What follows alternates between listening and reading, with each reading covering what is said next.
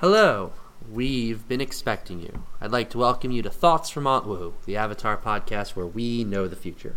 Today we will be discussing Book 1, Episode 13, The Blue Spirit. Today my panel consists of Cory, Hi, who didn't say hello, there we go, and Charles. Hello. We might be hearing from Lindsay at some point. She may be sending me something. If not, it's okay. I have. We should be fine with this.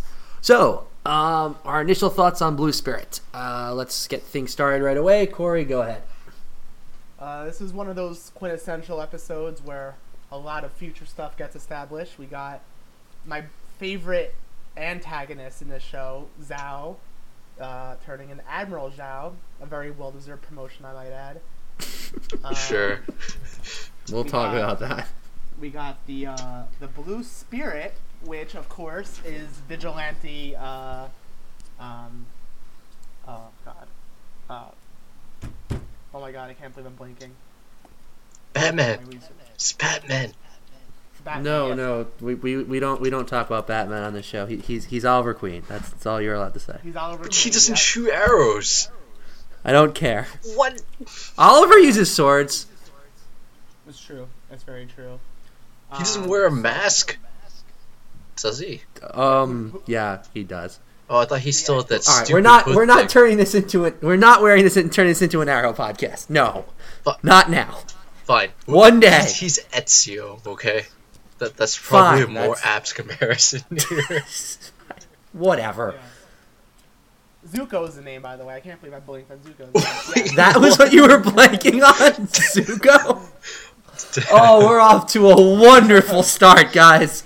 So that's that's reoccurring throughout the uh, throughout the series, um, and um, it's like it's one of those episodes that's more setup versus execution, in my opinion. It's I don't think it's one of the strongest episodes, but in terms of overarching what it does lead to for the rest of the series, it's a very good introduction to a lot of things. All right, Charles. I mean, I think it's, I thought it was a great episode. Um, now it does set up a lot, some stuff for the future.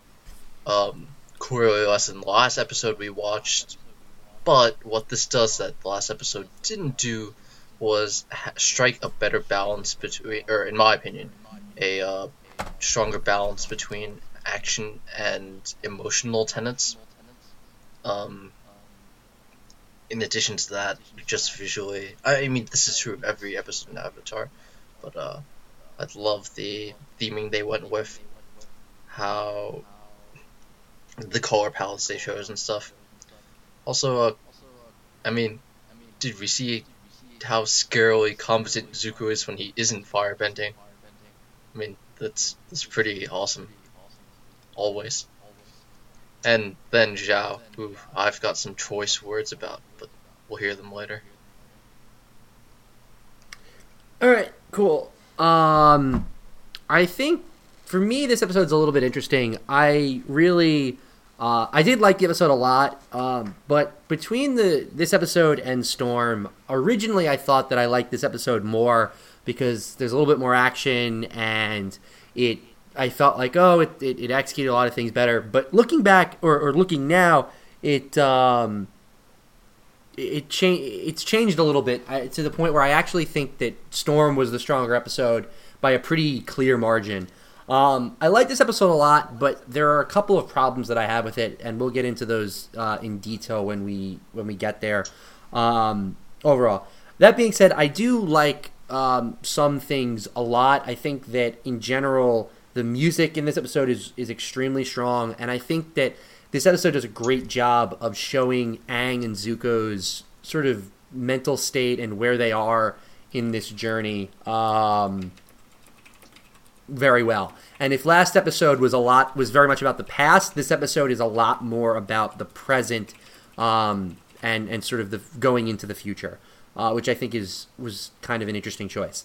Um, I also think that in general, also going with that, like the the choice to put these two episodes back to back is interesting. Um, I know that you know you can kind of argue, well, it, things happen in a certain way, but it, it, it sort of kind of goes to what I said before about like we had this episode before the last episode that was all about flashbacks and we're gonna we're gonna really te- like you're gonna teach us why Aang is where he is, why Zuko is where he is, and and et cetera, et cetera. Um, and then this episode, which you kind of took Aang away from his his the team, kind of took Zuko away from his element, and it it, it was kind of. I just think it's an interesting choice that they put uh, put this directly after um, the storm. So, all right. So, with those initial thoughts, we'll get into our episode discussion. Um, the first thing I want to mention, I, I, said it in the opening, but in general, the music, especially the Blue Spirit theme, is really, really good. Um, it sets that tone really well, and it, it. What's great about it also is that later on in the series, when we get moments with the Blue Spirit, you hear that that little theme, and immediately you're like, oh, here, you know, where is he? You know, he's somewhere. You know, you know, the, you know, the Blue Spirit is going to be showing up, which I think is um, really positive. Um, another thing right from the start, I, I love that the way the the Yuyan archers are introduced and the way the fight between Zhao and the general, I, I, I, don't know his name off the top of my head, um, comes. Because I, I've said a lot, one of the important things about the beginning of this show is to show what the Fire Nation army is actually like. And there's a lot of subtlety done in this fight that's that's really good. Um, and I think that for me, one of the things that's a mark of a truly great show or truly great writing is using what could be a bit of a throwaway and and, and having it build story and build um, build character. And I think that this is important because for one, you can see that when the when the general says that the, the search for the avatar is a vanity project, that he he doesn't view the avatar as this big threat. And I think that that's important, partially because we've seen that Aang hasn't done anything. Aang is basically like not really posed any threat. So it makes sense to reason that the, the sort of average Fire Nation guy who's to some extent trying to win a war isn't going to be totally consumed by, oh, the Avatar is going to do something, because what has Aang done? While Zhao sees this as a, a chance for glory. Um, the other thing is um, when when the general says we're fighting a real war here and I need every man I've got, I, it, it, adds a certain level of, of realness to this war that even though we've we've seen that the Fire Nation is more or less winning in most cases, that it's not as cut and dry of like, oh yeah, we've got men to spare, go do whatever you want. That you can see that the Fire Nation still has some some bit of struggle and that the there is it's not as cut and dry as just yep, Fire Nation just wins. A few points to make on top of what you've been saying. Um, I think the archers um, are kind of the most underutilized thing. I, I agree with you that their setup is flawless and they're very intimidating. I just wish they played more of a, a role with Admiral Zhao, um, especially moving forward in the series, where they could be his like personal guard and like you, you really have them be menacing and like things not only that like protect him and, and his crew and everything, but I think like you don't really utilize them to their full potential, especially with the introduction they get this episode where a first time viewer would think that they're to be very important moving forward. So that, that that was that that kind of upset me. Um, mm-hmm. I agree with you what you said. One of them does return. Just yeah, but like again, I think they're not utilized to their full potential. This, yeah, they have they had potential to be like the secret guard of Zhao, and I I, I think they're they're not doing that. Especially mm-hmm. again in, in comparison to the Kyoshi Warriors, you you see they get a very flawless introduction and they're a main ass. Imagine them being like the antagonist to them and having them have like personal fights. It, it would have been very f- fun to watch. But, yep, that would have been pretty awesome. Um, on top of that, I agree with what you said with the like theme music with the Blue Spirit. It's like almost like a vigilante, and I think it really fits like a, a, a type of vigilante theme where you you you you have it. Like I think a lot of like vigilantes have nowadays with like their own little like personal like beat going to it. So yeah, I agree with you on that. It's very well done. Um, uh, did I have anything else to say? Those are the two big ones for now. So yeah. Uh, mm-hmm. and some quick uh, point of fact things. Uh, the guy Zhao was talking to on the wall is um a colonel, and oh, they sorry, and they. It's Colonel Shinu, actually. Yeah, I'm remembering. And the stu- the weird thing is that they're of different parts of the military. They're not even well. In- this isn't the U. I mean, it. I, I don't know how the Fire Nation ranks actually work. No, like I, I okay, I just checked this on the wiki because it Oh, okay. It there is a confirmation on that. Yeah, like I mean, uh, Okay. Zhao's um, a naval commander, and the guy is uh, army based. So Mhm. there's a thing. Also, on the point of view, UN archers, uh, while I think they ha- had a, you know, their introduction was great, and they had a lot of potential to be recurring, at least as um, villains. What we find in general, for Avatar especially, it's like almost that single characters make groups. Um, Mm-hmm. and while their introduction as a group is great, they didn't, you know, develop any individual out of them, right? Yeah, there's no leader for us to get invested in Yeah, to have them come back. Like Kyoshi comes back, the Kyoshi Warriors come back because of Suki, not the Kyoshi Warriors, I guess. well, yeah, in in my opinion. Also, the fact that um, spoilers for people listening, that uh, Zhao gets spirited away uh, at the end of this season. Spirited away. at the end of this season means that um since they were serving under him there there's some a little bit of limitation to their future uses there after his death. hmm Yeah. I yeah, I don't know. I don't entirely mind that. I think that it's also important to note on your point, Cory, and I I try to stay away from this type of thinking because to me the, the narrative itself is so deep and interesting. It's it's much more important to look at the narrative itself, but it is important to note that the Kyoshi Warriors were not planned to come back. They were supposed to be a one-off. Um, now, I think it's truly incredible that they were able to pull off such a great introduction not expecting those characters to come back, and it, it paid off when they brought them back. But I do think that it's not it's not like this would be a completely unknown thing. It just kind of it turned out that this show got really good at bringing characters back.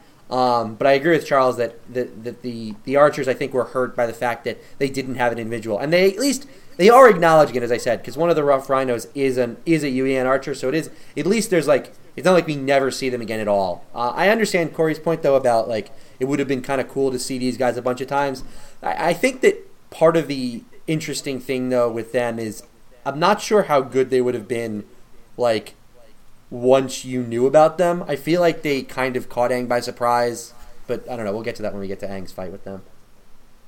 Um, a small detail that I had never noticed, um, and like really had never noticed, was the fact that the they said that the the Sokka's and then Katara's illness was from being out in the storm for so long, um, which at least tells us that this has been like a very short period of time between uh, between episodes. Um, and I know we've talked before about at times um, time itself is kind of complicated, where they it's not really sure like oh was it is it been a week, has it been you know a day, whatever. So at least this time they do kind of very clearly show us okay this is rarely you know within a day or two after the storm is Sokka's and now Katara is sick. Um, and I, I- at least like I like details like that. I like when the show is kind of held together, like you know exactly when things start. But uh, I think it's a little bit different. Yeah, I mean, I, I think the reason they, um, well, I, I think the whole sickness is just a plot device to get the, the plot moving. And I'm not saying that in a bad way at all. I'm just saying, like, it, it, I, you're right, it, it shows passage of time, but I, I think it's, it's more sort of a means to get Aang separated from Katara and uh, Sokka. Mm-hmm. Yeah, I, it's not like I said, it's not a big thing, but it just it's it's one of those little details that I, I do like. Um, now, one question I have for you guys is the fact that Zuko was spying on Aang at the very or at Zhao, sorry, at the start. For me, that makes sense because he's like Zhao is leading the charge for the Avatar. He's trying to get figure out what intelligence Zhao would have. But do you think that that makes sense? What was your Wait, run that by us again. Sorry.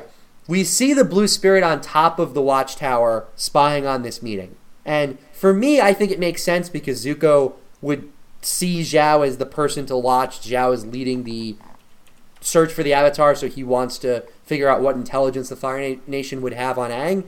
But do you think, because uh, for a minute I kind of was like, wait a minute, should he, like, does that need to be there? Like, do you think that that was, was, was necessary, or do you think that that was totally fine?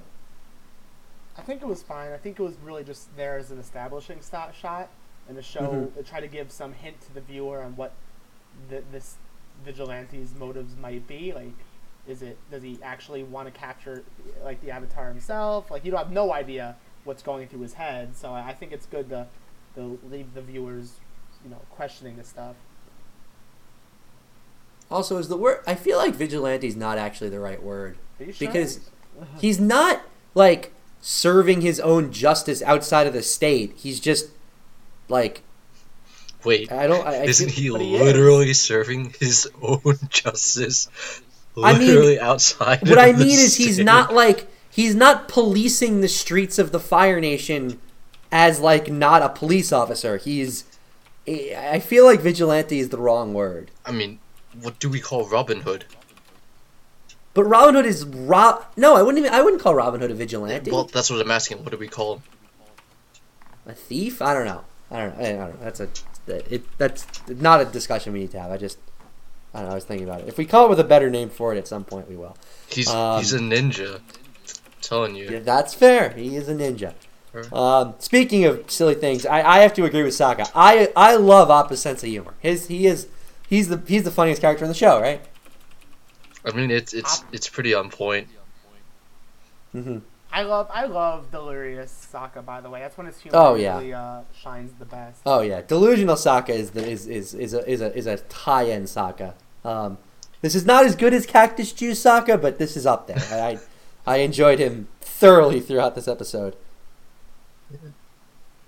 Um, another small thing, and, and I, I don't know if I'm going too crazy with this, but I feel like this is another moment where, as soon as it comes down to Aang's friends, Aang is like snapped into action, ready to go do something. Like, do you guys get that feel that he has a his way more enthusiasm for doing something that would directly impact his friends compared to like doing something that would be better for the world? I I think that's a theme we face a lot throughout the entirety of the show, right? It's mm-hmm. we we bring this we brought it up a lot. It's one of the central points of the show. At, at what point, at how do you balance, uh, you know, staying true, staying caring for your friends, basically, and then the needs of the world. hmm Um, and uh, I I think at this point, what he does is actually a really great reflection of you know his state of mind. Right now, he's not really embraced his role yet, and then he is, you know, he's clearly concerned for these two people that have only really shown him affection and um, affection and concern without any real need to. hmm Um, I think it. I think you guys are looking a little too much into it. I think it's just a matter of uh, his friends are sick, so he's willing to do anything in his power to get them unsick.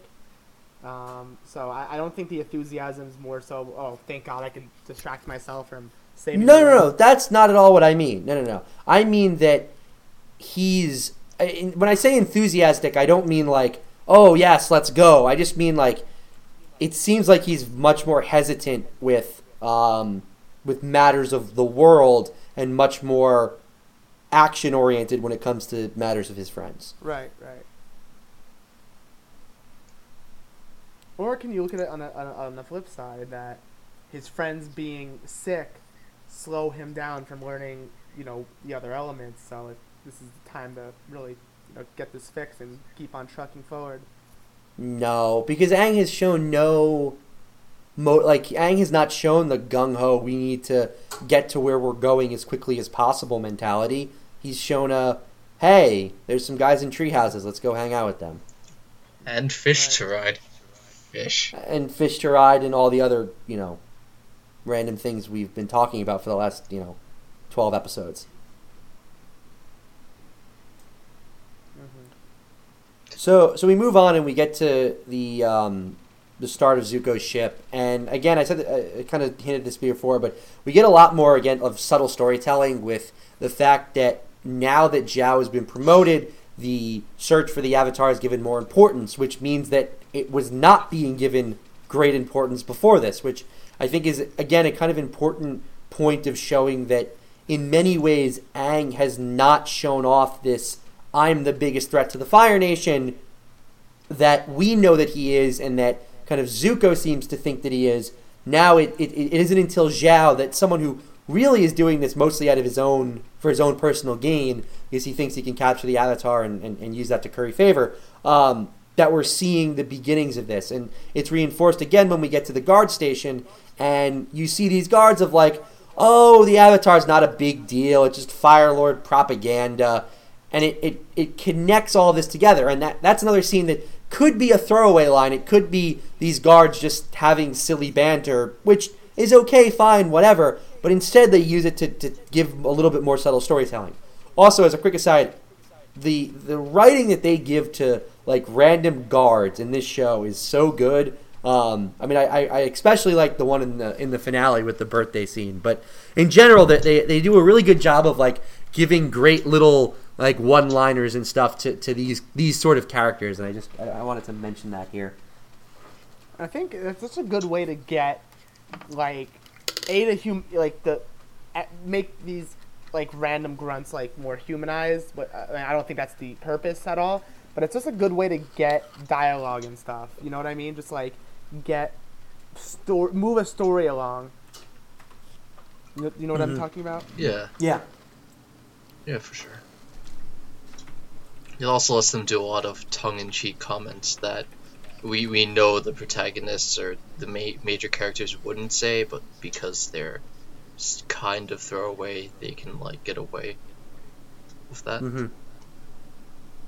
Yeah, and I think it's also useful to like show what the thoughts are of like I think it's also important to show the thoughts of like the regular people. And even though these are I guess guys in the military like they're a lot more they're a lot lower on the sort of importance totem pole because I think that at times a show like this can get a little bit overly caught up with the quote unquote great men. Like you have oh we're only going to see what it, what kings do or what uh, you know, the fire lord does what the avatar does or the people traveling with the avatar. And i think sometimes it's important to remember like there are regular people in this world. And even though these are regular Fire Nation soldiers or regular Fire Nation, you know, watch guards or whatever you want to call them. It's it's sometimes useful to like see what do these people think, um, especially when you're doing world building, because a world is not just the great men. The world is everybody. Also, just where something's weird about this now that I think back on it, or now yeah. that I'm thinking about this a little bit more critically. How did Zuko know where Zhao was? For that matter, how did that he is a difficult question. Because I... he gets intercepted on the water, right? Well, no, I think that they're right outside a port. Um, no, but like, I, he he's his ship is blocks from port, or not blocks, but you know, uh, stopped midway by another ship, right? Yeah. Which means that like you're saying, how did Zuko get off? Well, no, but he was off before. Yeah, he was off the ship before. Remember, that... they do have they do have the small boats that he can get at the stealth boat he can get out that he uses in the finale. Um, or I don't know, it's not technically it is yeah it is yeah. the finale. So that he does have that like little small boat. So it is in theory possible that he left while the ship was actually like out. Uh, oh, and I guess he just knew where the garrison. Okay, all right, that's fair enough. Which would make sense in the fact that he doesn't want his crew to know he left. If he was just like, "No one disturb me," and then secretly left. All right, that that's fair enough. I don't know. It's obviously not confirmed. It just that seems like it would make the most sense. It was just a little bit odd in hindsight because I mean, if it was on land, I could probably give it a pretty easy pass. You just leave camp; it's not hard. But um, yeah, that that's kind of what I was getting at in the beginning of like, is Zuko being there spying? Does that make sense? That's kind of to some degree what I was asking. Um, I don't know. I think I think that you can hand wave your, yourself over it enough, and it, it's not like totally ridiculous. But I, I understand what you're saying with like it being sort of weird. Uh, the timing on all of it doesn't entirely make perfect sense. Right. But also, then you have to ask the question of how. Well, I guess we know how much time has passed because they're still sick. So, eh, as I was gonna say, I was gonna say you could maybe there's a long time in between that, but I guess that can't be. Um, so we get Aang gets to the, the herbologist, and in general, I I didn't like this scene very much. I, I I can see the comedy they were trying to get with it, but it just seemed like very weird and unnecessary. And I, feel like the the joke that they were pulling could have been done in like five seconds as opposed to a minute, and we could have been on our way. And it felt like they just kind of were holding holding our attention with this whole like the woman making the cat's dinner. It just I feel like it was a little bit of a waste. And in an episode where there was like a lot going on, it just I understand the need for downtime and I understand the need for like a little bit of a comedic break here, but it just I, I don't know. I, I really didn't like the way they tried to do comedy there. And in general, this is probably my like this and there's the the the ending are my two bigger problems and this this one I don't know it's not I, guess I like kind of I've said a few times it's not the biggest thing in the world but I, I just don't like how they executed this scene and and where it was placed in the episode those are some of my issues with this episode uh, as a whole like where like I, I feel like they they were confused on what the tone was overall gonna be because like like so they're not seriously sick. They probably just have like a a, a, a heavy cold or a flu or, or whatnot. So it's not like Aang is, is in like a, a real desperate situation to try to get them cured. In a if you know what, you know what I'm saying. So yeah. my, my my my issue is really caught in are they going for like you're going they're going for comedy on Aang trying to get the cure for them, but then you got a very serious thing going on with Zuko, Zhao, uh, the Blue Spirit, that entire other arc, and I think everything clashes in the middle. Not not in the end where everything starts averaging out, but in the middle of this episode and even the beginning, everything clashes, which is what I started to notice. Yeah, I would agree with that, and that, that's kind of where, why this scene gets kind of upsetting to me because I think what you what you said is right in that if if Katara and Sokka are like dying and this is and like waiting for her to give him a cure is a big deal, then okay, there's some tension there. It's kind of like there's some build, but it, it, felt instead like they were just throwing a little bit of comedy in, and and that's where okay, if it would have been one line, it was like, oh, I have a you know, oh yes, I can get you the cure, and then put the bowl on the table and Aang tried to take it. Okay, that's a that's a quick, very subtle thing. Whatever, we can move on or not subtle, but a very you know in your face, quick, whatever. Instead, they I feel like they held they held that note to I don't know build tension, except you weren't building tension. And yeah, I, I agree with Cory that it was it kind of clashing tones there. I don't know how you feel on that, Charles. Mm, yeah, I pretty much agree. I mean, um, I know Mark at least wasn't a fan of the frog thing at the end. I thought for a comedic break that's fine. Uh, it's it's short, it's sweet, it's ah, you were sucking on a frog, and it takes like no that. Yeah, I'll, I'll, I'll seconds, maybe. Like it's short, yeah. right? And you get a quick chuckle out of it. Maybe it doesn't fit the tone at that point, but it's it's fine. It's there and gone. And the episode's over. This this thing took like a long time.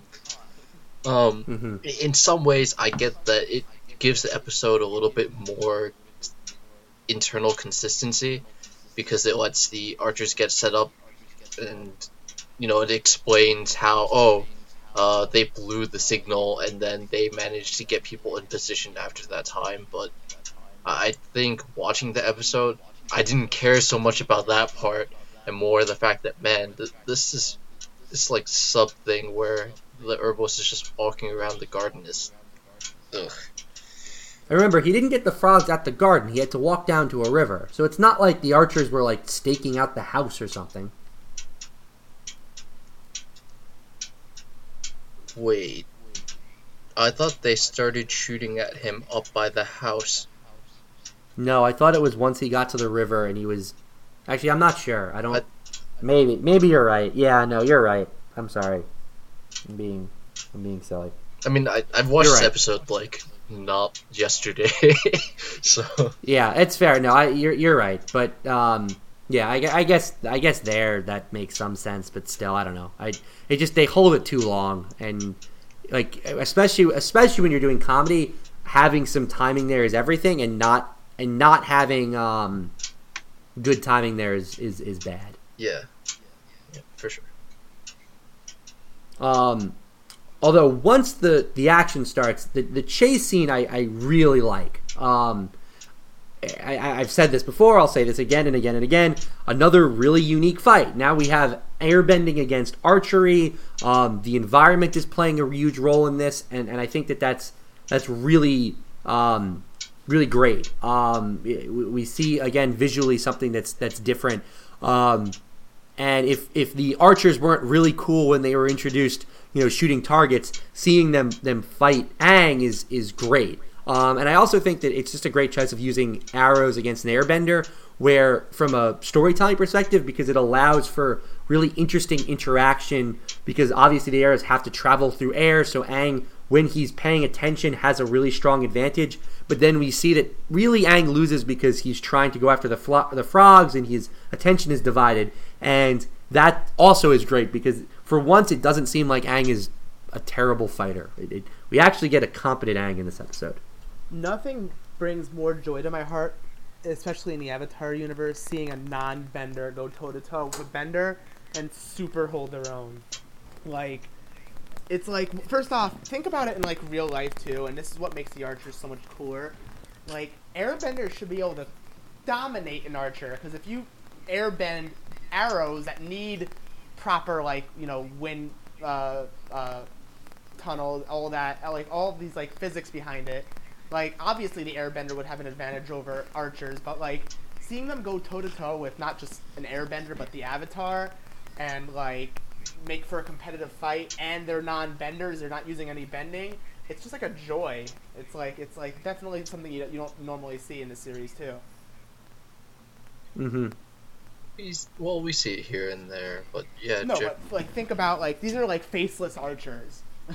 Yeah, but remember, it is it is a bunch of them. It's not like one of them squares off against Aang. Like it's it it, it, it at least it like I because that I, if, if it was one archer, I actually would be upset. Where it's like, okay, Aang, like come on, you're the Avatar, you can't lose to one archer. But it, it, there's enough of them that it that it creates that cool dynamic of okay, you can see how non-bending humans can compete if they use their resources correctly. But also, am I right? Shouldn't archers have a complete disadvantage against an airbender? Yes, but would you agree that if Aang was not trying to capture the frogs, he would have won that fight? Yeah, and that's actually kind of insulting now that I'm kind of really thinking about it. Um, I mean, I hate I hate the fights where Aang isn't giving it his all, but still is able to win. It, it takes drama out of a scene. But I think at least that Aang, at least on this one, Aang is not paying attention for what seems like a reason. I, I, and then again, you can argue that why didn't he just win and then get the frogs? But Aang is kind of a silly person, so he would do something stupid like that. Um, also, you can also you could make the argument maybe Aang because Aang doesn't want to attack because he's Aang, he's trying to get the frogs and then run away as opposed to um, fight them. Like, because he would prefer to run away, but he can't because he needs to get the frogs first. that that's uh, one logic that's pretty favorable to Aang. Um, in terms of his thought I'm trying to. I'm. I'm just trying to because I, I didn't think about this at first, but now thinking about it now, yes, it doesn't make any sense that he loses unless he was not trying at all, which is what I or not or really not paying attention and he was going for the frogs. But then, why did he do that? Was No, he no. just stupid? Because at times Aang's is just stupid. This is a stupid moment. Think about it. We've seen him use a technique that will literally win the fight without him having to hurt anybody. He can make a ball of rotating air around himself. We've seen him do it a lot. Yeah, That's what I'm saying. That's why I'm, I'm saying Yeah. an airbender should be a no contest. Even uh, it should be. Yeah, yeah. Now I'm I'm, I'm going to take back my previous statements about a competent Aang in this scene. Aang in the, the in the final fight is competent, but no, this one is this one's kind of bad. All right, Aang, get your shit together. Uh, I will say though that especially in this early part of Avatar, um, we do see a lot of how bending is very psychological or psychologically affected. Mhm. In that, if you're not focusing, it's very easy for you to make mistakes, or how you can be emotionally uh, distracted, or your lack of confidence may make your techniques fail. And Yeah. then, um, This is clearly, like you said, one of those moments. Yeah, I, I do like that a lot about bending. That it's more than just like, oh, this is your power. It's it's much more um, spiritual than that. Also, they they totally took the archers and made, um, oh god, what is that show? The thing with the giant people eating the uh, humans in that city. Shit. I have utterly no idea what you're talking about. It's like the, I mean, the main characters fight almost exactly the same way as the Yuyan archers do in the sh- in the scene. They use uh, ropes to repel along surfaces, because Aang can get through because he's the Avatar and his airbending. They they have to be really creative about how they use the trees to brace themselves falling, and then use ropes to alter their trajectory down. Mm, No, okay. Their fighting is great. Aang's fighting is uh, Yeah. not so much. Ugh. I feel like we should just turn the show into like, why, reasons Aang sucks. He gets better. this He gets better, and he learned. He does, but And he he It- used ice here. you you're right. He does, and you you know what it is? I, I it's tough. We haven't until Toph toughens him up. I have a question miss for you. Let's say I miss you, wor- Toph. Let's say the world's at in, in danger right now. Right now, world's out of balance. Which avatar would you rather have in your back right now? Would you rather have Aang or, or uh, Korra? Like right now, like in real life, who would you? Which avatar do you feel? more Oh, in comfortable this world? Which, No, right now. Which with? egg? World's out of balance. you Wait, need an wait. When you say when you say right now in the world of of book one, episode thirteen, or of No, you no, know no, no, no, the no, United no, no. States of America, You- two thousand February thirteenth. you live in the Avatar universe here in 2017, and you need an avatar to bring shit back into balance. Who do you want? But it's like, does the world look like Earth does right now? Is Donald No, Trump no. president in this world? Yeah, sure. Yeah, we have Trump. Yeah. Um, I don't know. I guess Aang. Yeah. 'cause- See, like I always hate on Aang. I and guess. You realize how bad No, Korra but is. that's because old Aang. But then I don't know. But then again, then again, Korra is the one who knows how to deal with fascism. So I'm gonna go with Korra. Actually, ah, I've changed my. It's Oh, No, no, no, no. It's definitely Korra. Aang, Aang, Trump what, do you- what do you mean literally Aang doesn't know how to deal with fascism? Are you crazy? Nations, yeah. Aang deals with a monarchy. That's not fascism. That's that's world. Serious? Have you seen the Fire Nation? Yeah, Dude, you're you right. wrote in your notes. Oh, I love how Zhao got promoted because of it. You're right. You're right. You're right. You're right. I'm just trying to fuck with Cory here. Um, no, but legit, like older Aang. Maybe not Aang at this point, but full Avatar Aang. Um, you know, he helped establish a world government, ushered in a new era of peace between the nations.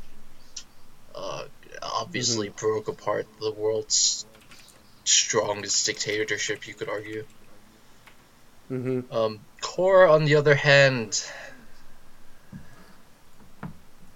dude, let's be honest, she got her butt kicked a lot, like a lot. Yeah, but so did so did Aang. no, but like, think about uh the season, or I mean, Avatar, Lost Air Airbender only is three, and Korra's five, but dude, she comes out of like every season like badly. Only seasons one, Two. two, and three. But that's All right, three we're, we're gonna we're gonna go down we're gonna go down a really ridiculous rabbit hole, and we're gonna be forty five minutes into that rabbit hole before we get out of it. So I'm gonna stop us now from that. Okay, there will be times to have these discussions, but right now is is not the time. Okay, is that okay with everyone? Yeah. I, I just had a quick thought. We know that um Mm-hmm. Korra can spirit bend, right? Or bend spirit energy. Yep. Is Energy bending. yeah. We know how. We know Aang learned it from the lion turtle, right? Yep. This the like inherent knowledge better than the gained one? What do you mean? Cause he didn't. He couldn't. Or we don't believe he could do it before he was gifted like all of the knowledge from the turtle, kind of like Wan with his Um, stuff. Um, Yeah, But Korra's I mean, is Aang does get the power to remove bending. Korra never has that power. yeah. So I'm I'm like thinking But then Korra gets the power to give bending. So actually, no, I take that back. I'm not. yeah. So I'm thinking like wait is it's a kind of interesting balance, but anyway, it's unrelated. Mm-hmm. yeah. Back to I don't know. Back to the Blue Spirit. Um, one saying's captured. Um, the the the moment with Zhao um, talking to Aang, um, I, I I give like Zhao at times can be a little bit slapstick, but you got to give him give him credit for hitting Aang pretty hard there with with the line of being um, the last of his kind, and and you can see that Aang kind of has a bit of bravado. He's like, I'm going to stand up to Zhao here, kind of similar to, to how he stands up to Zuko when he first gets captured in episode uh, two. Um, but the moment his people are brought up, you can see just Aang is, is how sad and dejected he is, and I think that that um, that that work that line itself works really well and helps us kind of show both the evil, not e- evilness of Zhao, but also how like he can find a find a way to, to really sting someone. And we saw it a little bit earlier on with him and Zuko, that he knows how to sting Zuko, but we're seeing it here too. yeah, Zhao's um Zhao's kind of good at being a dick. I like him so much. Like again, I, I use the word like, you know, not the way you guys think I'm using the word like. I'm, I think he's such a good at what he is, and I think that's why I was saying earlier, like promotion is perfect for him. I like admiral is, in, at least naval wise, is probably the highest you can go. Uh, so I'm just I'm happy someone like him is like, you know, the admiral of the fleet, and it's such like a especially you know what comes to him at the end of the season. So it's a good like send off, I think. Yeah, I mean, I, I don't. When you say he's an admiral, I mean, I don't think he's like the highest up. I think that he's he's up there, but not you know at the the very top. Um, and I think Zhao does play a good role. I think Zhao has a good balance between competence and over the top. Um, because it, it would be a little bit problematic if Zhao was like kind of terrible. Like if, if it felt like Zhao was terrible at his job and he just kind of sucked, because then it'd be like, oh, why is he getting promoted? It seems like Zhao is actually pretty good at being an admiral or being a you know a, a commander, um, which is good. I, I I like. I think Zhao. I think they do a good job with Zhao, and I think where they go with him eventually is is is really interesting. Um, but at times, I feel like Zhao is a little bit enigmatic of the of one of my slight problems with the Fire Nation as a whole, where the villains are a little one note, if that makes sense. Where they're not. There's very little. There's very little redeeming qualities to them. Um, like uh, you might like Zhao as a villain, but there's no point where you're like, yeah, I see Zhao's point. He's a he he, he he's he's a regular. He's a good guy. Well, you're not supposed to. Well, but that it's like a very kid show kind of thing, right? Like we don't. What what is Azula's redeeming qualities? What are it? Does she? But I well, But I think Z- I think Azula fits. Sorry, Kyle. Let me say something. I'll let you go. Ahead. I think Azula they they work it with her her eventual mental state and her downfall um, being due to her own mental issues. And granted, Zhao's downfall kind of fits as well too with his hubris and, and what happens to him. But I, I I'm not saying it's every villain needs to be like this, but I would have liked a little bit of it, a little bit of that kind of moral gray area. And I think that they, they that the they think that what they're going to do with that is um, Zuko. Zuko is their quote more or less moral gray area. But because Zuko eventually becomes a straight 100% good guy, there's never really a villain that feels like they have a point. You mean, like, uh, oh, I empathize with that person. Yeah, I, I'd agree. Um, by the end of the series, at least.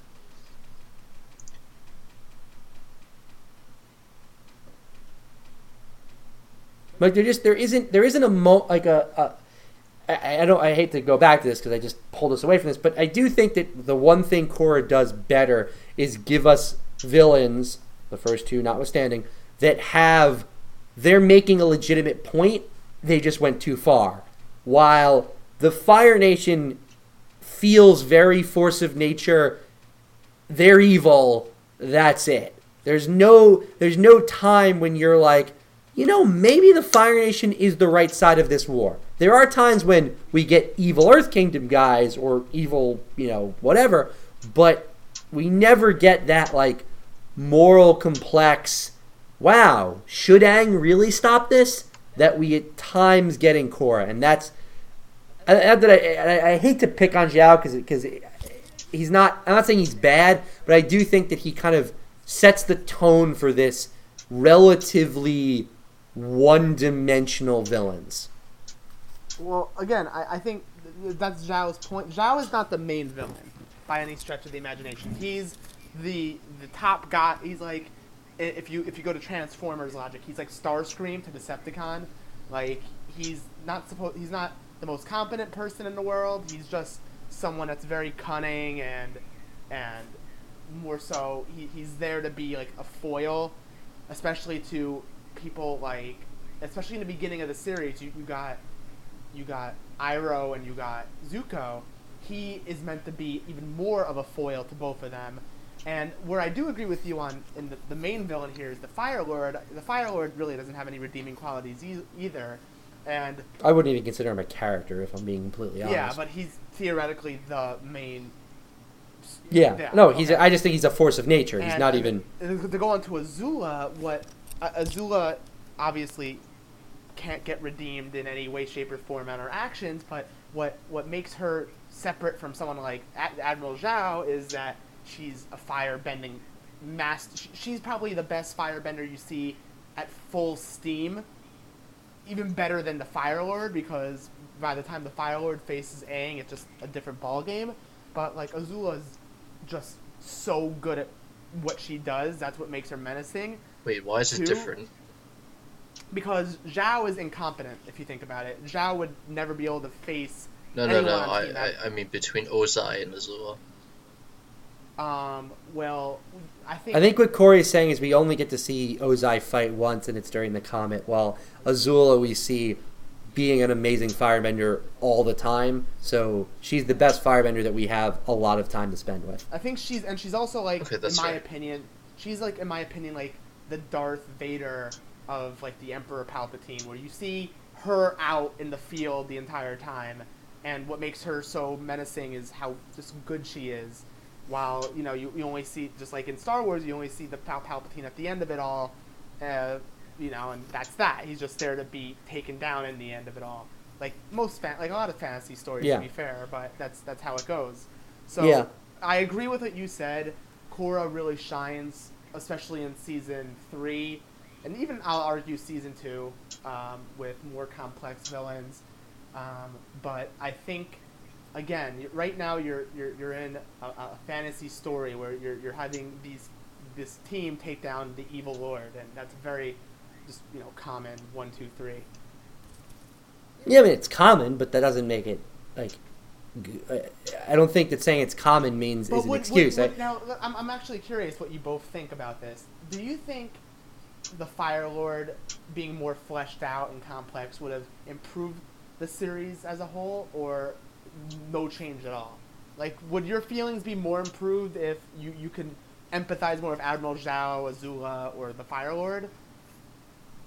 I think that if there were not all of them, but if one or two had, and when I say redeeming qualities, I, I, I want to be careful with like what that means. I, I'm not saying like they're nice or they're good people. I'm saying that you look at their motivations and you say they have a motivation that is actually pure because if you look at it, what is the the Fire Lord? All he's trying to do is take over the world. There's no moment where the Fire Lord even seems to hint at like I'm making the world a better place. Like I'm just gonna burn down the the entire Earth Kingdom.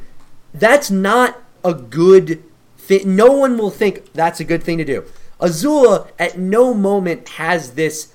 Oh yeah, she seems to have a point. No, Zhao, same thing. Killing the Moon Spirit is objectively evil. There, there's no, even if he thinks it'll win the war, there's no like, oh yeah, this makes sense.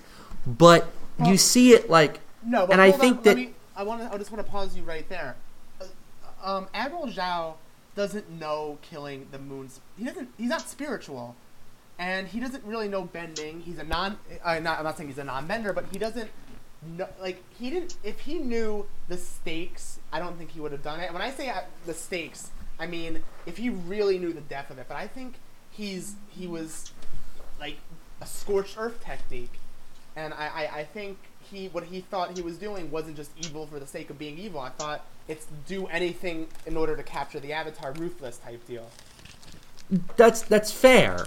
I'm, I'm I'm not like I'm not saying oh he's like just pure like diabolical let's watch the world burn type of evil. I'm just saying that there there's there's no moment where like where like see like Zhao is like I am doing this because I believe that once the Fire Nation takes over, everything in the world is going to be great. Like I, I just think I, there's a great line that says like a good villain thinks he's right. A great villain is right. And that that's the thing I think is missing and to me Zhao while plays his role very well and is executed well kind of sets the tone for this there's no there's just a lack of moral complexity on the side of defeating the Fire Nation. They place all of their moral complexity in Zuko as a character and certain moments with member like different factions kind of within the Earth Kingdom, occasionally other places as well.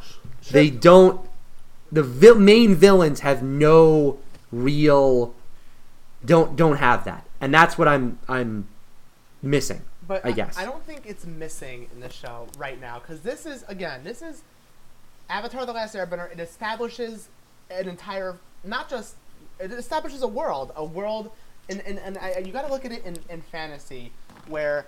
You, you, that's why Korra is able to do stuff like that because Korra you already have an established universe now that the last Airbender left you, and now you're able to go into deeper, more complex villains. But if you if you think of the basic on what a fantasy universe needs to do, this is not about the villain. the The Fire Lord is irrelevant in the end.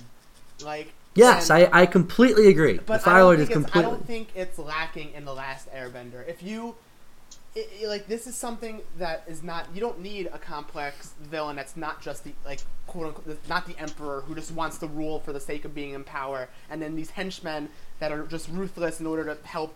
Like, you know, I don't think you need more in this circumstance, and especially because the show is it's not about your villains if you think about it. You're right. It's about Zuko and his redemption, and it's about Aang coming into himself and realizing his destiny. And it's again, it's it sounds very basic, but it, that's the point. And I think Avatar shines for other reasons. I, and I, I, I, I totally agree with all of that. That the A- Avatar shines for other reasons, and I'm I love this show. I'm not I'm not I'm not here to say oh this show is, is, is bad because of this. It's just the, the, the, the tiny thing that I think is missing, and I look back on Zhao and I think to myself, yes, this was the start of that. We're gonna have these relatively simple villains, and we're gonna focus exclusively on our leads, which works out, and the show is is in in some ways the show is better for it. But I just I'm not as you like you really love Zhao as, as a character and as a villain. I'm not as high on him, and I think that the reason it, it comes to it is that if there was another villain in this show that that had a little bit of moral complexity, I'd say okay, Zhao is the, the early villain that that was great, whatever, everything's good. But because there isn't, I kind of just I'm left wanting a little bit more. Hmm. But it's small. That's Charles, you want to have a last word on this? Because we we did just spend like 15 minutes talking about villains. I want to no. I mean, pick the pick the pace up a little bit. no. We should slow down. You know, we're we're about a third to a halfway through this episode. We can we can drag out another like hour that. or so. Okay. Uh, Two no, episodes in a row, we're just legit- going I forever. I, think I agree with Cory more on this point. Um, yeah, it would have been nice to. In some ways, it would have been nice had the anyone in the Fire Nation had more depth as a character, but at the same time, dude, this makes this show like s- simple and straightforward, and that's great because Mhm. when you have less complexity complexity in terms of uh, an overarching plot or goal, you can spend more time. You can get in more depth. You can spend more time on the details, and that's what really brings, or for me at least, it's what really brings uh, shows to life. What what makes them stick in the imagination. Like Avatar is great, be, or I mean, one of the reasons Avatar is great is because the characters they build, like civilian fighter everything, are so you know human or so motivated, and they're like, and that's the point, right? They're all in contrast. All of these people, all of these things are in contrast to the, to, you know, to the villains. Had they also had like that kind of a lot of that human element, I think it probably would have been a little bit conflicted as to um, no, just the like tone of the show. Hmm And, Yeah, that's fair. and one and one last thing I just want All to quickly add. La- last Wait, wait, thing no, before. wait, yeah, quick. no, go ahead, Cory. Last thing. um, with especially when establishing fantasy universes, the the thing is you you like agree, what Charles said is, is spot on. You need to do less is more. Like you're you're establishing cities, you're establishing different cultures, and you're it's more, especially when you're you're starting. Like look at like Lord of the Rings. There's what's this like these strong like there's no real strong it's like a simple story to get the plot moving just so you could live in the universe and see things it, that's what that, that's what I, I think when I think of Avatar is like these are just that whatever that's in the background overarching doom but then now you're living in a world you're, you're seeing ba, ba Sing Se you're, you're seeing what the, the water tribes are like you're seeing all this stuff and that's what the last airbender like needed to do and like if they did something more i think it just would have overshadowed like the universe building they were doing That's a fair point. Um, I'm sure that we will return to this topic a lot because this is an overarching theme type of thing. Um, but I want to get back back to the episode, um, just so we don't we don't go forever. Um, Oh, also, at this Yeah. point in the episode, we're still um, we we went to this when we were talking about Zhao and insulting Aang when he has him captured. Yeah. Has no one in the Fire Nation uh, realized that if they just kill him, they win the war? Well, that's what I want to ask you about. I'm okay with the we're not going to kill you because the Avatar would be reborn and we would have to start our search all over. I, that doesn't bother me because that's that's not totally like bullshit. Like that is baked into this world. It is a, a thing that goes on. But do you think that that's a pr- like? Do you think they should just kill him and say, "All right, we'll deal with the next one when it happens"? Yeah. yeah. I mean, I, I mean if yeah they know Sozin's Comet is coming in a year. Right? They've They caused do. this thing down to like the month weeks. um, seriously, if they just kill Aang here, if Zhao killed Aang here, uh, the Fire Nation wins the war. That that's it. Uh, the Earth Kingdom falls, the Northern Water Yeah. Tribe falls. It's all over. Yeah. I guess you could argue though that he would want to send him back to the Fire Nation so the Fire Lord could like be there. Like that seems like it's important enough that you'd want it, it. It'd be better for him to be like, "Here's the Avatar. You can do what you want with him." Right? I guess. I don't know. I'm trying to justify this. I mean, it, for the for from Zhao's perspective, for the currying favor thing, yeah, maybe. Um, from like a war tactic standpoint, and you know, we give Zhao some you know decent amount of credit for war strategy. Not, not the brightest decision. Also, he doesn't even make any attempt to like. Aang is perfectly unharmed. Yeah, but the one the one thing is, it's not like it's been a really long. It's not like they let him sit in, like he's like sitting there for six months or something. Like you know, you you can kind of. I feel like you could make the argument. Zhao's like, all right, let's at least consult with advisors. Like, what is the right way you kill an avatar? Like, you know, all that that kind of thing. Just kill them. It doesn't matter. Well, I mean, what if he goes into the Avatar state and fucking murders? Like, it's not like he couldn't murder Zhao from that point. He would have, if we're being honest. Wait, I don't what? know, Cory. You wanna? You want? What? You're asking- what? Sorry, Charles. Oh no, I mean like okay, sure. Maybe there's a right way to kill an avatar, which, uh, but uh, Maybe, maybe it's is it is it throw metallic liquid poison at them? What are you talking about? You can kill No. the Oh, you're talking No, about the Avatar. I'm not. I'm not. I'm not. No, We're, I'm sorry. I shouldn't have said that. We're not getting down that rabbit hole. Again, sorry. Cory, on the the, the not killing Aang thing. If I were the Fire Lord, I wouldn't want him captured. I'd want him killed.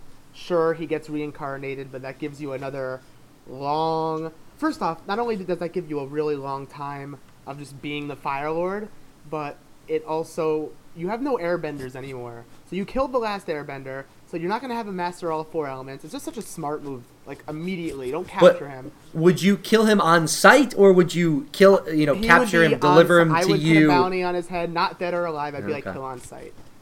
All right, fair enough. That's that's that's that's fine. also even Um, even if we assume yeah. Aang was supposed to be kept alive for the Fire Lord, Zhao doesn't even like beat him up a little bit. Dude, he's tied up in chains in, in a prison. Yeah. Yeah. He, All right. he says he says he will keep Yeah, him he- alive. live, but just alive, and you're right. He doesn't do that. I and you know. All right. Damn it, Zhao. Zhao, you should have at least tortured Aang. So so so we've had our Aang get your shit together moment. Now Zhao, get your shit together. You just you fucked up. You fucked up real good. Um. So Zuko decides to go like break out Aang, and I like the the music is great at blending the Blue Spirit theme and like the really strong uh, beats they use for the Fire Nation. Um, like the speeches and everything is great. Um, also, in general, I think the stealth of the Blue Spirit is is really well executed. Um, the times they use kind of stealth based tactics, whether it's the Blue Spirit, the Dai Li, um, so even the Kyoshi Warriors a little bit, it, it fits really well. Um, and in general, I think that Avatar, they're really good at, at, at creating fights and moments in tight spaces. And and the the, the scene with the um, when when he's coming in on the cart works um, really well with that, where um, the, the the tight space of the cart creates a lot of like tension, um, and it, it's animated really well. I also like how that's a scene that works way better in an animated show, which is inherently not so three dimensional than it would had they done this in live action or, you know, anything like uh, with 3D models rather than drawings. Um, just Yeah. the way they cut together the images, like so, checks inside, then under, and then Zuko's you you you piece together that Zuko's like Mhm. you know uh, going from the back to the bottom and then around the other side of the cart to get back in. But if you, I, Yeah. I feel like if we saw that in 3D, it wouldn't. It, there would have been like a disconnect, you know. Probably. I mean, it, I, I, I'm sure someone could have done it, but I, but yeah, I agree with you a lot that they they use the fact that this is um, uh, animated to their advantage when they can.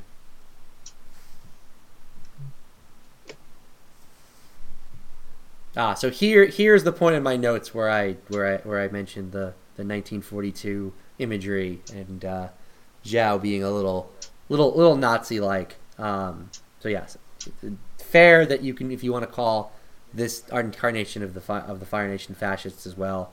Um, but not joking aside, I do like the, the foreshadowing they give to uh, this is the year we're going to break through the wall of Ba Sing Se. Um, I think that they do a great job of just like slowly introducing the idea of this like mythological capital, and then we will eventually see it, and it does live up to the expectations visually. Um, obviously, the city itself has its issues, but I think that that um, is like great little bit of world building where they're they keep referencing this place, and it's not like we've been there yet. It's not like we're going to be there anytime soon. Um, but they know that Ba Say is the capital. Ba Say is the important thing, and I give I give them a lot of credit for that part of it.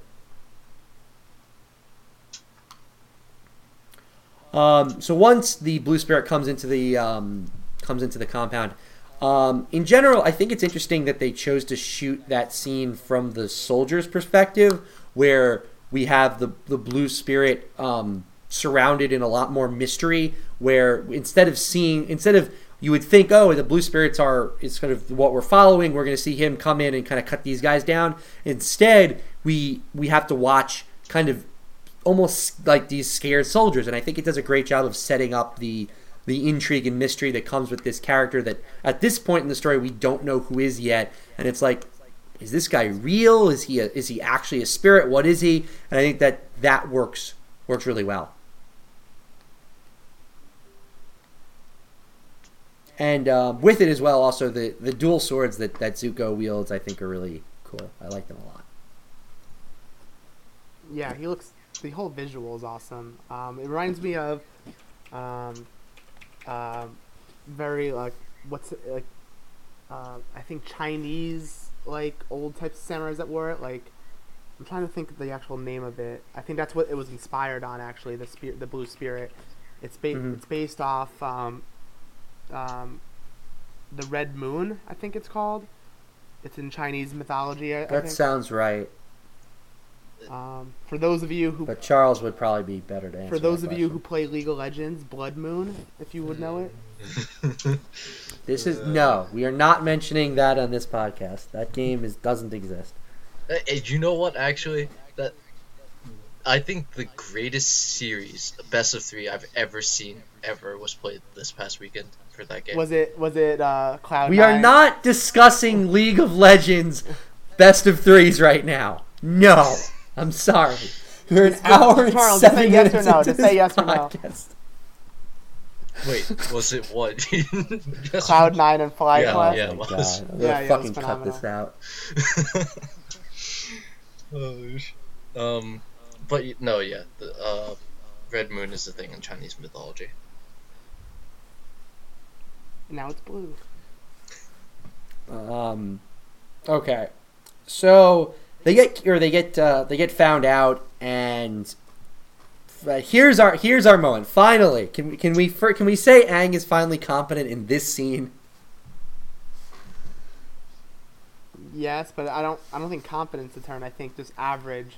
He's like back to himself. I mean, comp- competent is not great. Competent is meets the lowest bar.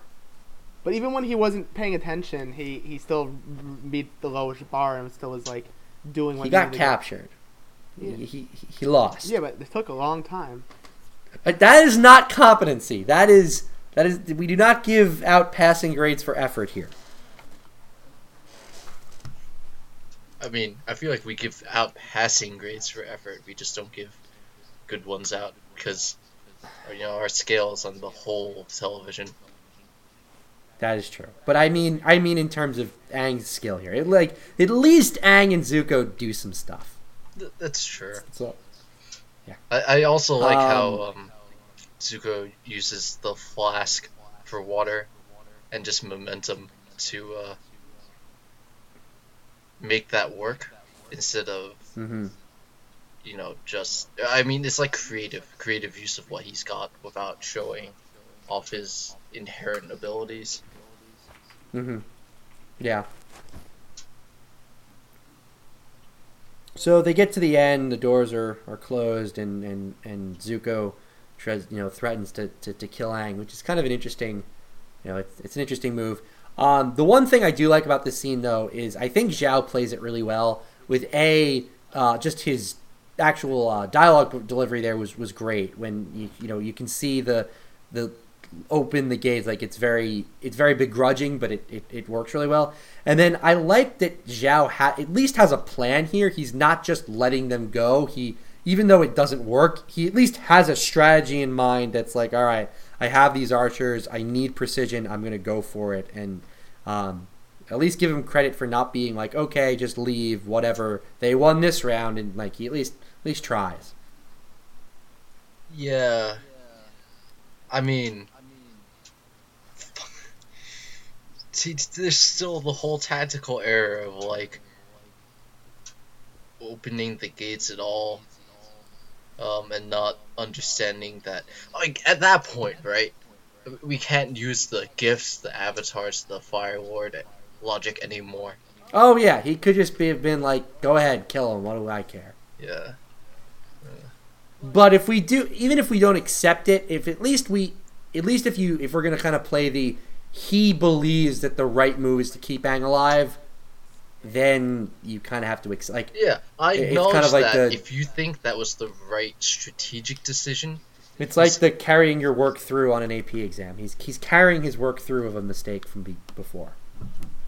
yeah. Except, um, except this is like our college exams. It's all or nothing. You, partial credit doesn't. That's not a thing. Yeah, I guess I guess not.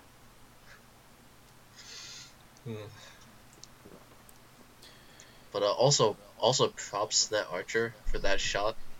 Even though, I mean, dude, you see how far he hits? Aang- I mean, from hits Zuko from. It's uh, It, it, it the Yuyan archers are good. There's no doubt about that. All right, so on, a, on, a, on an actual serious note, though, um, obviously we've all seen this show more than once. So there's and we've been saying it the whole time. It's obviously we know it was Zuko. When you first watched this show, was that surprising to you? Was the Zuko reveal surprising? Yep, absolutely. Uh, especially when I was younger, I, I didn't see it coming at all. Um, Mhm. I, I the, the real question you should ask is if you just started watching the show now at 24, 25, um, would you see it coming? Well, yeah. Even now, like, do, do you think that the that the reveal is surprising? Obviously, again, we know that it it was, so it's not. But like, do you think they telegraphed it, or do you think that it no. was? So if I watched well- it for the first time now at this age, I still don't think I would have seen it coming. They now that it happened, I see the seeds, but I wouldn't have seen what they meant until they revealed it. So I thought it was very well done. Mhm. if you're watching it for the first time, they like counter prep you for it to not be Zuko. Like at the beginning when we were talking about is it feasible for Zuko to be on top of the thing? Well, you know, if you think of them as two separate characters, yeah, it could just be some random vigilante. You don't have an issue with it. It doesn't even come up as a you know point of concern. Um, Mhm. and because after that they show Zuko having trouble, you know, on his boat in the water, it implies that he's not that character. Or to a first-time viewer, it implied that he's not that character. Uh, Mhm. we know that's not the case, obviously, because we've all seen the show. And then now, in, with perfect hindsight, can see that there are some elements that point towards the Blue Spirit being Zuko earlier on in the episode. But uh, for sure, watching this for the first time, like if I um, if I was watching this today without ever having seen this series before, I would have been surprised. Mhm. Yeah, yeah, I would agree with that. I think that they hit the the right tone there with enough uh, hinting that when you wa- rewatch it, you can notice those things and be like, "Oh, wow, that yeah, it makes perfect sense." Um, but at the time, I, I definitely didn't know it was Zuko, and I don't think I would if I was watching this show for the first time. Um, switching gears though now from R being surprised to Aang because Aang is obviously extremely surprised, and to me this is a really powerful scene, and I and I really enjoyed um, the how sad and important this was because you can see Aang's philosophy um, drawn up so well here. Where a he's the type of person who wants to kind of be friends with everyone. He wants to know as much about the world as he can. Um, and from his early days, that he has friends all over the world. Um, we get he brings up Kuzon, who you know we're, we're going to talk about again, uh, you know, much later on at the start of, of book three. But I think that it, it, it shows just where Aang is from a philosophical standpoint at this point, where in his old world things were simple. It was meet people you like, become friends with them, great, and that's it. And now you're in he's in the world of, of war where the Fire Nation is the enemy. And it you can see how hurt it is because you know, Aang is saved by this person, and you can kind of think like, knowing what we know about Aang, he's got to be like, oh, this is going to be a new friend of mine. This is going to be someone who I can, you know, really get to know because they seem like a good person. And it turns out, at least at this point, it's Aang's enemy. Um, and that's and that's just that's just really powerful because we you have to. I think that it's it is at times lost the the the the strain that's put on Aang for being gone for 100 years. The world is completely different from what he grew up with. Um, and he has to adjust to it. And you you don't have it's not like this war came on and he had any time to adjust. And not that you know yeah wars come out of nowhere and, and it's not like a, a little bit of time would be anything but Aang had no time whatsoever to adjust he woke up and suddenly the war is almost over and he needs to save the world and I think that this scene kind of encapsulates that all very well, and they, they, they execute it, you know, almost damn near perfect. And I think this really like throws Aang's view off. Like Aang, right now is really there. There's like friends, then there's enemies. Like I don't think he's ever had a dynamic with someone like Zuko in his entire time. You cut out. Uh, where where did I cut out? You cut out at dynamic. Like I, I don't think he's ever had a dynamic with someone like Zuko. Like usually it's more black and white for Aang for at least how people are. I think this is like his first experience with like a gray area.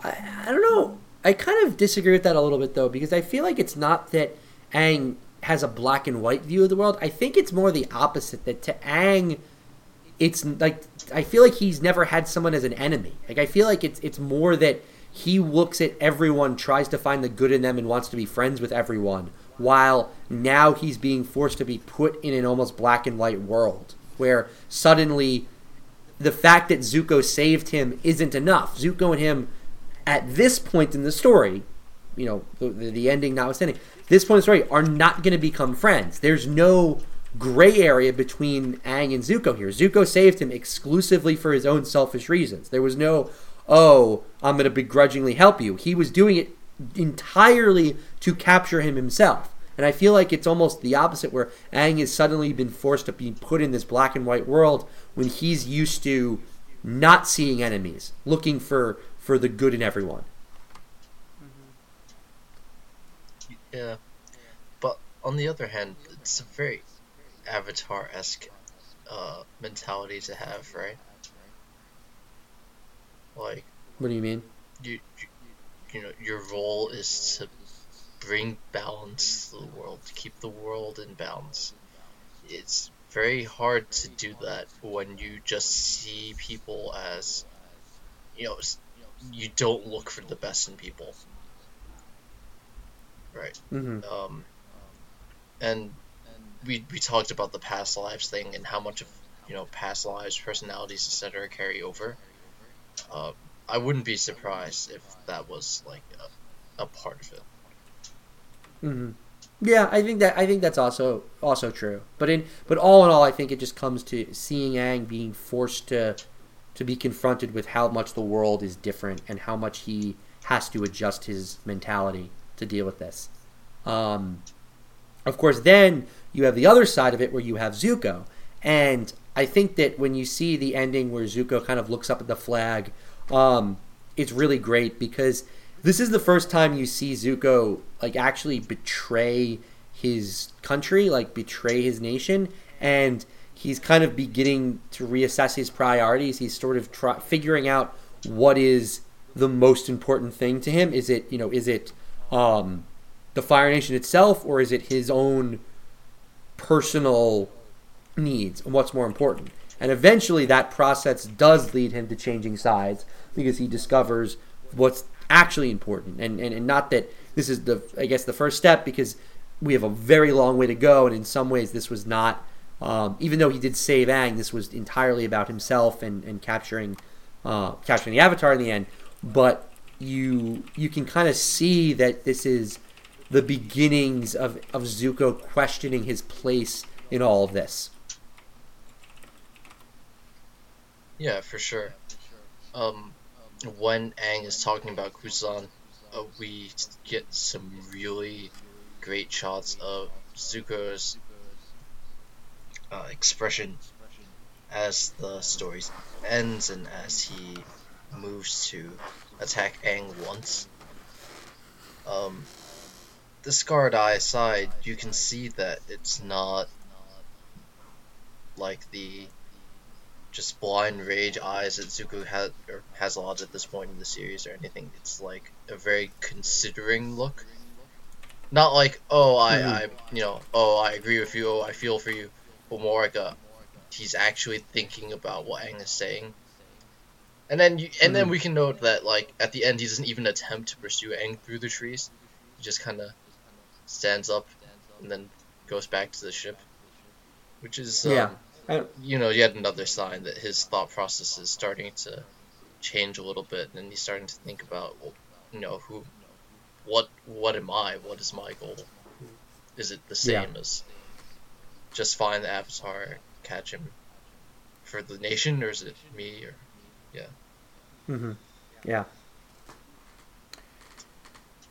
All right. So the very end of the episode, we get a little bit of comedy, which is in line with what we've gotten in in most of the episodes so far. They seem to like to end on a comedic note, and in general, I like that. But for a minute, I'm going to kind of get up on on my own rant here. I really didn't like the comedic uh, pitch in the last bit of the scene. I think that that the, the scene we just talked about. Um, between Aang and Zuko was so powerful and it's such a great somber tone to it and it gets totally undercut by a little bit of silly comedy with with the sucking on frogs part. I understand why they did it, but it it upsets me because this is an episode where in general we have a kind of happy ending from the standpoint of Aang is not hasn't been captured and like everything is kind of okay, but it's somber on a on a deeply emotional and philosophical level, and that's a very powerful way to end an episode. It's it's it's one thing to sort of be sad, like oh bad things happen. It's another to be I'm sad because my perspective in the world is changing, and I think this would have been a great moment for just keep that somber tone. That last line with with Katara saying to Aang, "Did you think? Do you think you made any friends?" And Aang says, "No, I, I, I don't think I did." To me, that's where the episode should have ended, and everything else just kind of it takes away from what was a spectacular ending. Um, I don't know how you guys feel, but for me, I I really didn't like it. to me, it's just that's it represented. This is where you see the tone struggle in the episode the most, and and this is where I, I, I think it really got cemented. I agree with you. You, you. you it was fine when you were dealing with the sub arc of just trying to make Katara and Zuko uh, and uh, Sokka better, but now you're you're in a position where you drop some serious stuff, and you're you're right. I think you could have just ended it there, and, and that was that. But you know, it is what it is. It, it's more about a running theme, especially in book one, to end on a happy note. Yeah. Hmm, I didn't have that much of a problem with it, but that, I mean, that could be because I know that they do do that a lot through book one, and that's fine from an overall series one. Like the series for sure becomes more somber towards the end, right? Mhm. Like by book three, we've got every episode is like a serious, or it's like oh, you know, this is so important. Um, so I, I'm actually glad that they they tried to keep book one light. Yeah, it doesn't work with the episode itself, but it's still nice that from a series point of view, they do keep it. Uh, they still keep the beginning lighthearted, so that you aren't like burnt out from everything being, you know, super serious. Um, it's like how uh, you kind of burnt out on Bat, or I mean, Batman kind of burnt out a little, the movie series at least, because if I can, you can only do gravelly voice and serious stuff for so long without a gap in between, but they, they never set up for any of that. Uh, here it's like they're trying to say we can be both serious and comedic, it doesn't work well in this episode, but you know, we've seen it work for prior episodes. Yeah. So Yeah, and, and in general, I agree with that. In that, I think that it's good that for the most part they try and keep book one relatively light, and I think that's for the most part good.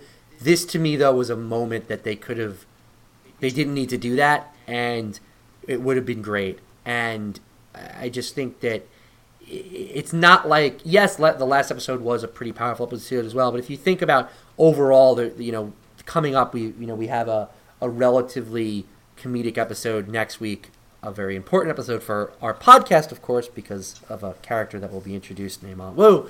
But in general, I think this is this is where it could have. They just it, it, it just didn't seem necessary to me. All right. So with that, we are going to wrap up. Um, if Lindsay has thoughts, I will cut them in now. So, me personally, I always found that um, the Blue Spirit was probably one of my favorite episodes of, especially the first season of Avatar. It just it has so many really like deep moments to it, but also, of course, the typical Avatar comedy, and I I just especially loved the type of relationship that it just makes us look more at Zuko. Like um the especially the one line at one point when he realizes that Zhao now is like all the control that he could to get the avatar. He says like my honor, my throne, my country, I'm about to lose them all. And it definitely makes you um obviously in the last episode we saw what happened to Zuko, so we kind of feel bad for him, but then hearing that and like the despair in his voice it kind of makes you see like a more softer side to him and especially just the rest of this episode even in the like the stealth type of movements that he uses as the blue spirit it shows like a different side to zuko because we're so normally used to seeing him very get, get very upfront very to the point very blunt. Like if something doesn't go well he just explodes the temper. He his fighting style too is very aggressive very like forthcoming.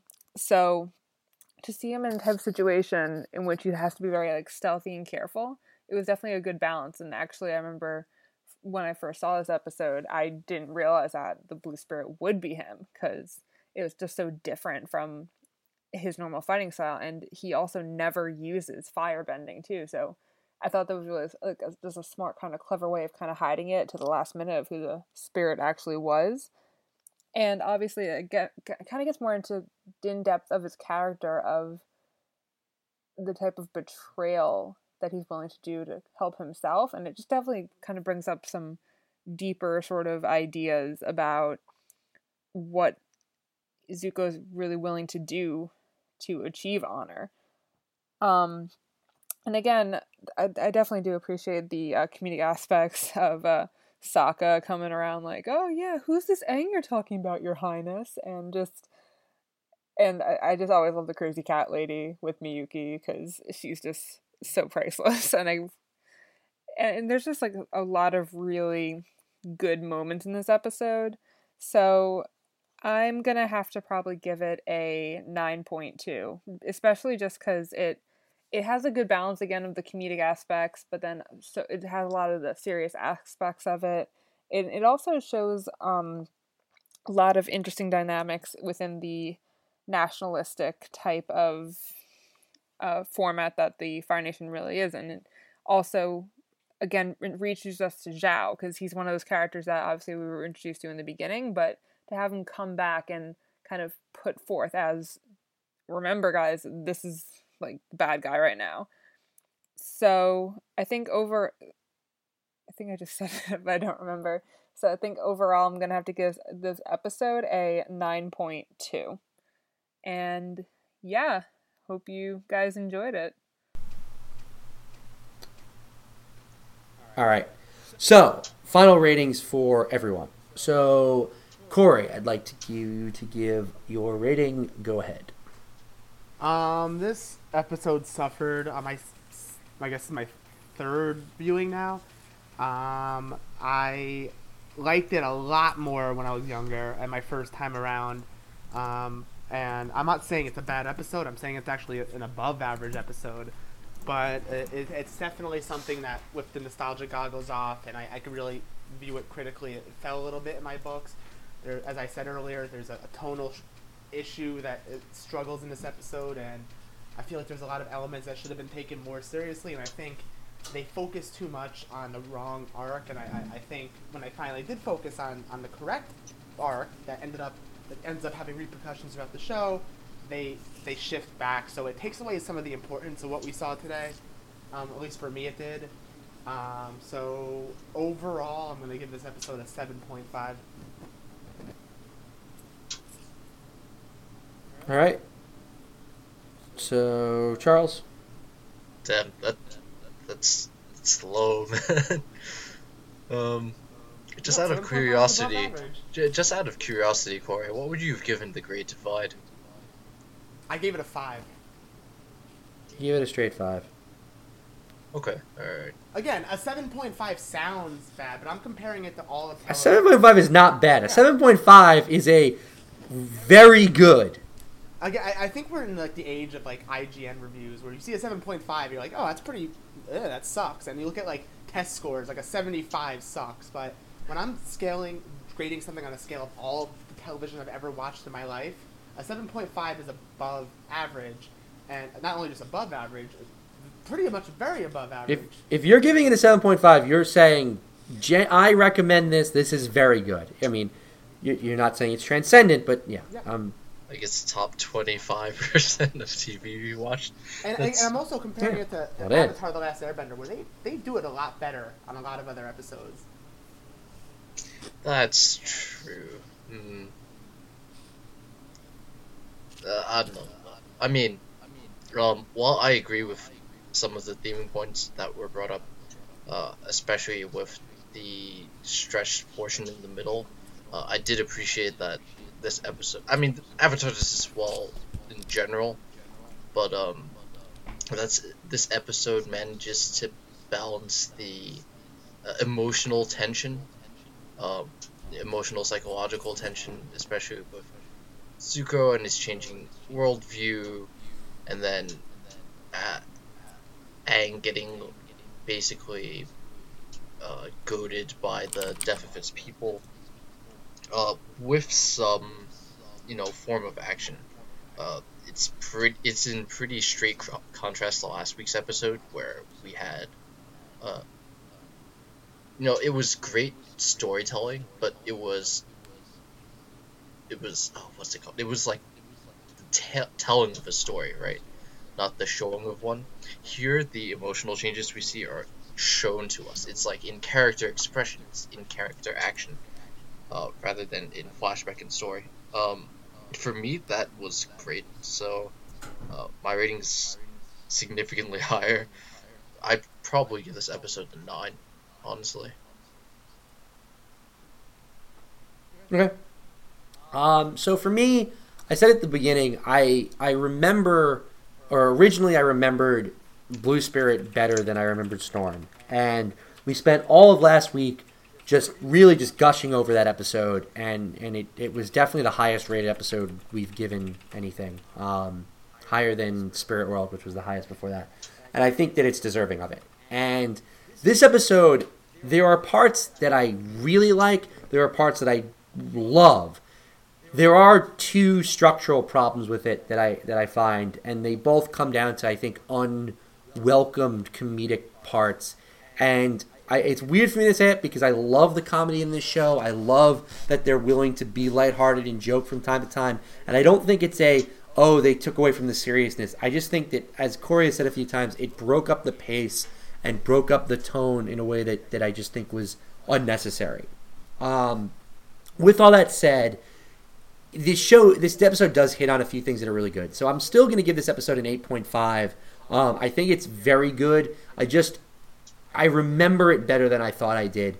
And unfortunately, I think that if it wasn't for the ending, I would be even higher on it. But but the ending, as I as I said, definitely bothered me a lot. All right. So with that, we're going to wrap things up. I want to thank you guys for tuning in to this episode. Um, I'm not exactly sure of the scheduling next week. Um, we're supposed to do something a little bit different for episode 14 because it is our namesake episode, but I will try and keep people posted on that.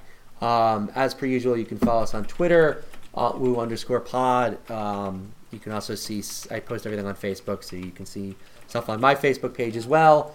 Um, also, comments in SoundCloud, iTunes, all that good stuff. Um, and look out for our next episode. So, thank you, Cory. Thank you, Charles, for doing this. And thank you guys for tuning in.